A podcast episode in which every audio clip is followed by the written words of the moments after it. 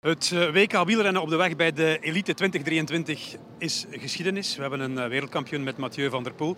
Maar José, is dit um, door het werk van de Denen een van de zwaarste WK's van de voorbije 20 jaar geworden? Ik denk het wel. Ik denk het wel. En als je ook de tijdsverschillen ziet en de kwaliteit van de renners die daar vooraan zitten, ja, dan mogen we spreken over een, uh, kan niet zeggen legendarisch WK, maar toch over een WK dat lang zal blijven nazinderen. Ja, er is veel te doen geweest over de omloop. Je komt die omloop binnen op 151 kilometer van de streep. En dan heb je zo'n Morkov die zich op kop zet en onmiddellijk gaat doortrekken. Op dat moment weet je, we gaan uh, straks de lijken tellen. Uh, we gaan de lijken tellen en wij dachten de Belgen gaan dit doen, maar nu mm. nog niet. Hè. We hadden gedacht later. We krijgen een sms'je van de bondscoach die zegt van de ene doen dat voor formidabel. Mm -hmm. zijn in ons plan aan het koersen. En uiteindelijk was dat allemaal waar. Mm -hmm. Want wij hebben de sterkste ploeg, is gebleken na het einde van de wedstrijd. Alleen ja, was er één man uh, sterker. Ja, dus de Denen doen op dat moment het werk van de Belgen. Maar ze doen het natuurlijk ook voor hun kopman, Mes Pedersen. Die ontgoochelt niet. Oh. Want uiteindelijk, als je ziet wie overblijft, dat zijn vier mannen die nauwelijks uit de eerste 10, 15 posities van het peloton zijn weg geweest. Eens we die lokale omloop zijn opgedraaid. En daar spaarde je de meeste energie. Ja, en ik moet zeggen, ik denk dat Mets Petersen de meest gretige was. De meest in de aanval met uh, Skjel Moze en met andere van zijn ploegmakers allemaal enorm, enorm gretig in de inspanningen. En hij valt net naast het podium. Ja, het is jammer voor Petersen dat er maar drie podiumplekken zijn, want hij had die plek ook verdiend natuurlijk. Vandaag had het er vier nu, moeten opstaan. Zo een half uur, een uur na de finish zag je pas hoe zwaar dit was. Hè. Er uh, zijn mannen, niet de minste. Ik denk aan Pogacar, die bijna buiten bewustzijn geraakt. Die echt heel diep is gegaan. Betjol ook ja, het is, het is uh, onwaarschijnlijk zwaar geweest. Het is onwaarschijnlijk slopend geweest. Dit is iets wat er toch voor een aantal dagen inkruipt nu. Dat gaat er voor een aantal dagen inkruipen. En ik heb ook Benoot gehoord in een interview die zei van ja, dit is, uh, was een heel moeilijk parcours. Je kon moeilijk, moeilijk je handen loslaten van, van je stuur. Gevaarlijk draaien, keren. Als het dan nog begon te regenen daarbij. Dus qua voedingsopname was dat voor sommigen toch wel een probleem geweest. Ja, eten en drinken, je kan het zeggen, maar je moet het kunnen. Ja, ja, ja, en je moet de tijd hebben. Hè? Het is waar. Nu, we hebben een wereldkampioen met Mathieu van der Poel. Het is een man die uh, gaatjes op de erelijst aan het invullen is. Hè. De checklist wordt afgevinkt. Er komt overal bijna een vinkje achter te staan. Dit jaar, ongelooflijk jaar, wereldkampioen veldrijden geworden. Milan-Sanremo gewonnen, Parijs-Roubaix gewonnen. Wordt nu ook nog eens wereldkampioen. Heeft ondertussen uh, een drietal die Duits voor Jasper Philipsen gedaan, die vier ritten won in de Tour. Wie is Mathieu van der Poel? In, in, in, het kader dan van de wielergeschiedenis? Oh, een super getalenteerde renner. Dat is al van bij de junioren, dat is al van bij de nieuwelingen, dat is al van bij de... In alles wat hem aanraakt, uh, probeert hem te winnen. Het is al talentjongen, absoluut. Uh, en die nu echt voor de prijzen gaat. Die wat klappen rond zijn, ogen, rond zijn oren gekregen heeft in, uh, op de Olympische Spelen mm -hmm. in Tokio met een plankje te ja. missen, om het zo uit te drukken. Zware val, rugproblemen, ja. daar heel hard aan moeten werken. Dan dat veldrijden stond ook al een beetje ter discussie. Niet de beste winter gehad, Wout van Aert was beter. En dan uiteindelijk valt alles op de plooi. Ja. Vorig jaar dat wereldkampioenschap al in Wollongong ook al niet van het minste. Ook nee. daar ook een draai gekregen. Hebben, hebben twee meisjes in de gang voor een deklik gezorgd voor een stuk? Uh, het zijn niet de meisjes van Remo van het Groenewoud, nee. maar het, zijn, het zou wel kunnen, kunnen zijn dat er inderdaad iets veranderd is. Twee ja. meisjes in de gang. Hm? Zou je zomaar komen. Ja, dat is waar, maar goed. Uh, hij doet het wel. Hij doet het wel. Ja. En hij, hij, hij vult een erelijst in en hij neemt ook een stuk van de erelijst van Wout van Aert af. Jammer genoeg, ja. Maar het is een erelijst die hij invult waar niemand kwaad om mag zijn. Ik bedoel, mm -hmm. uh, de winnaar heb jij gezegd tijdens uh, het einde van, uh, van, de, van de uitzending. De winnaar is het publiek, de winnaar is de wielrennerij, mm -hmm. de winnaar is de UCI. Misschien wel.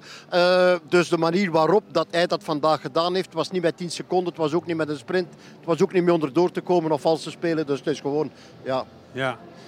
Uh, een vraag die in twee richtingen werkt. Zou Mathieu van der Poel de coureur zijn die hij nu is zonder Wout van Aert? En zou Wout van Aert de coureur zijn die hij nu is zonder Mathieu van der Poel? Want die twee hebben elkaar echt wel naar hogere ja, hoogten gestuurd. Dat kan je zeker niet ontkennen. Wie nu van de twee het meeste voordeel gehad heeft, zou ik begot niet weten. Mm -hmm. uh, de meest getalenteerde speelvogel was inderdaad zogezegd altijd Mathieu van der Poel. We gaan ervan uit dat Wout van Aert misschien zelfs een tikketje sterker is.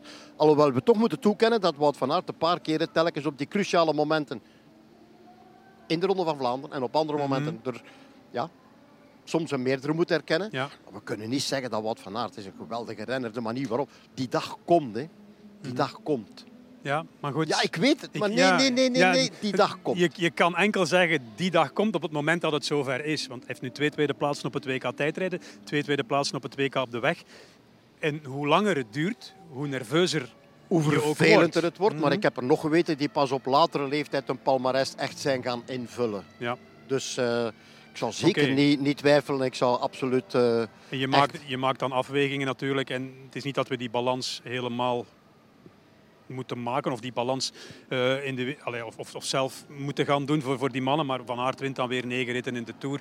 Mathieu wint daar minder in de Tour. Was, was in deze Tour ook alleen maar bezig met het WK. Als je het achteraf eh ja, maar bekijkt ik heb er net met eh, Christophe Roodhoofd even gesproken. En die zei de laatste vier dagen in de Tour was hem ook al goed.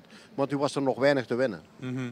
Eh, ja, ja, dat is dan weer het verhaal we natuurlijk. hadden dat je daar net achteraf een, gesprek met de mama en de papa ook. En die, die zeiden, ja, hij kan niet op een normale manier winnen. Hè. Hij valt daar nog eens. En achteraf bekeken moet je ook heel blij zijn voor hem dan.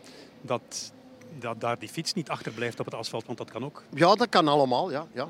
Het is, en dat hebben we ook Wout van Aert horen zeggen, dat hij zegt, ja, wij wisten van niks. We wisten helemaal niet Mhm. dat hij gevallen was. We weten van niks. Is dat nog van deze tijd? Ja, voorlopig moeten we het erbij nemen zonder oortjes. Ja, eh, nog iets over Remco Evenepoel. Op een bepaald moment wist je niet wat je aan hem had in de wedstrijd. Je, je denkt hij zakt er door, hij kwam dan nog eens terug. Uiteindelijk zakt hij er wel door. Is dat de tol van eh, de manier van rijden? Van eh, achteraan te rijden in die omvangrijke eerste groep? Want uiteindelijk kost dat veel meer energie. Hè. Die, zoals we daarnet zeiden, de eerste vier die hebben alle vier in de kop van de koers Ja, gereden. maar, maar laat ons eerlijk zijn.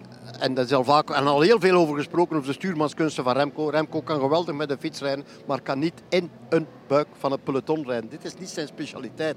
Er zijn nog renners, of je nu vroeg of laat beginnen koersen zijn. Er zijn nog mannen die vroeg beginnen koersen zijn, die dat ook niet echt als natuur hebben.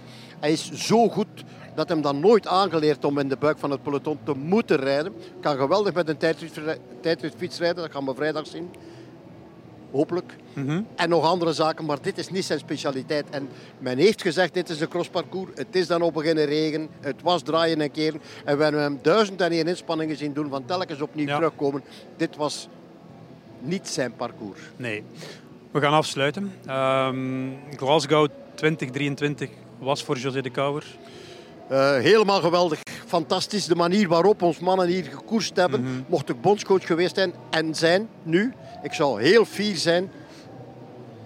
Ook met die tweede plaats. Oké, het was fantastisch. Het was fantastisch. Zouden ze in Ertvelde gezegd hebben vroeger. Wij houden het bij pure rock and roll. Propaganda voor eh, de koers, propaganda voor het wielrennen.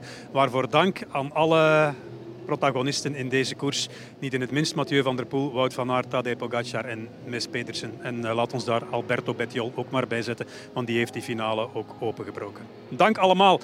Bedankt eh, om te kijken en tot een volgende.